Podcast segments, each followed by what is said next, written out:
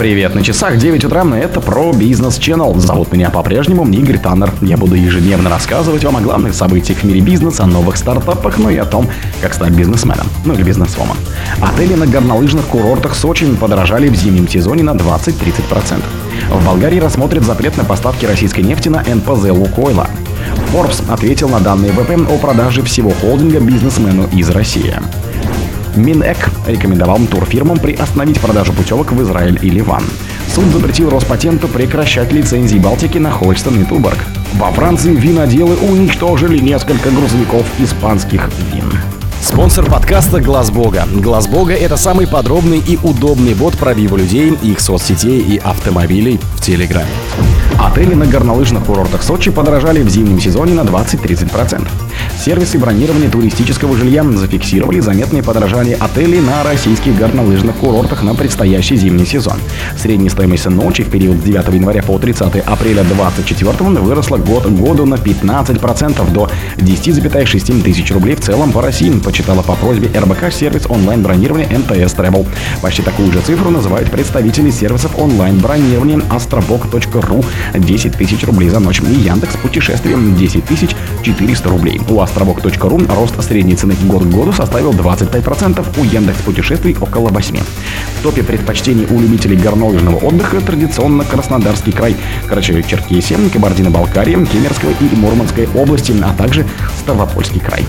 После новогодних праздников до конца апреля 2024 года на пяти наиболее популярных горнолыжных курортах по данным МТС Travel картина следующая. Средний чек за ночь в Сочи, курорты Роза Хутор, Красной Поляны и Газпром составили 13 тысяч рублей плюс 26%. Шерегеш 8 тысяч рублей плюс 20%. Большой Вудьявр 7,3 тысячи рублей плюс 27%. Домбай 5,9 тысяч рублей по сравнению с прошлым годом стоимость не изменилась. Архыз 7,8 тысяч рублей. Снижение чека в пресс-службе МТС Travel объяснили тем, что на этом направлении у сервиса вырос объем предложений почти в три раза.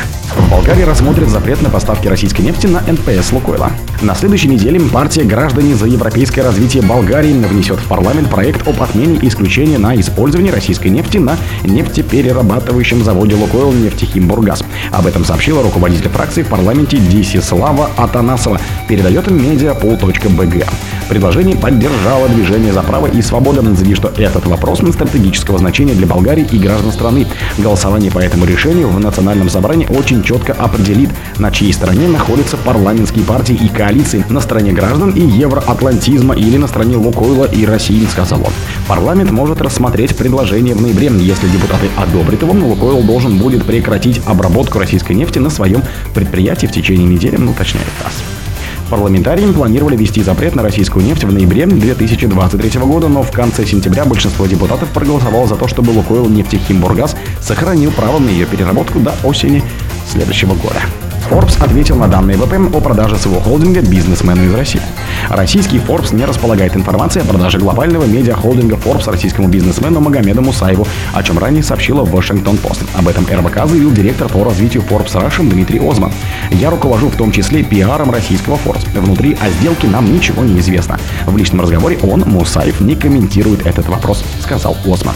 По сведениям Post, Мусаев сообщил партнерам о покупке глобального Forbes, назвав это сделкой всей жизни. Это, как пишет издание, произошло за несколько дней до вечеринки в Нью-Йорке, на которой Мусаев праздновал 60-летие. Издание сослалось на 5 аудиозаписей и одну видеозапись этих слов. Заявление о покупке было повторено несколько раз. Мусаев заявил, что американский медиамагнат Остин Рассел, который сейчас ведет переговоры о покупке медиагруппы, лишь лицо сделки, пишет Вашингтон Пост. Финальное подписание сделки намечено на ноябрь. Оценочная стоимость 800 миллионов долларов. Минэк рекомендовал турфирмам остановить продажу путевок в Израиль и Ливан. Министерство экономического развития рекомендует российским туроператорам временно приостановить продажу туров в Израиль, Ливан и Иорданию и на палестинские территории, сообщила пресс-служба ведомства. Минэк рекомендует туроператорам и турагентам временно прекратить реализацию и продвижение туристических продуктов, а также отдельных туристических услуг в эти страны, а также на палестинские территории до нормализации там обстановки, сказано в сообщении.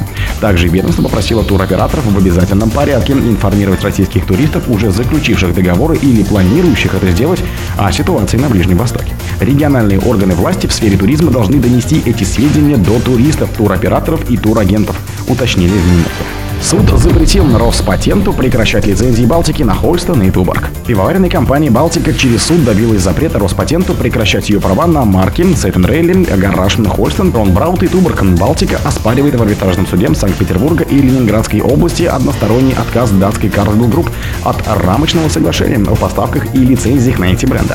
На иск обратила внимание газета «Коммерсант». Определение опубликовано 19 октября. Предварительное судебное заседание назначено на 15 ноября. Летом этого года под временное управление Росимущества перешли на 98,56% доли пивоваренной компании «Балтика», принадлежащей Carlsberg, которыми владеет Хоппи Юнион, и 0,09% принадлежащей Carlsberg Deutschland GmbH. Carlsberg Group сочла это незаконным захватом бизнеса и в ответ отозвала у Балтики лицензии на производство и продажу своего пива. Балтика уже обратилась в суд с требованием запретить и инициировать в Дании процесс о расторжении рамочного лицензионного соглашения, а Роспатенту вносить изменения в договор на бренды. Тогда суд в принятии обеспечительных мер компании отказал. Во Франции виноделы уничтожили несколько грузовиков испанских вин. Во Франции виноделы подняли бунт против импорта испанских вин. Около 500 протестующих остановили несколько грузовиков, перевозящих продукцию из Испании и уничтожили ящики с вином, сообщает Sky. Протестующие заявили, что проводят демонстрацию против недобросовестной конкуренции, поскольку не могут смириться с низкой ценой на иностранное вино. По информации в телеграф, тысячи галлонов розового испанского вина вылили на улицу, а 10 тысяч бутылок игристого разбили.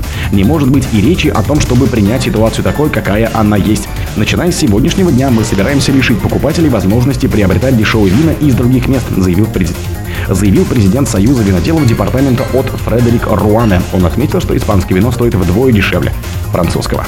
О других событиях, но в это же время не пропустите. Микрофона был Гертаном. Пока.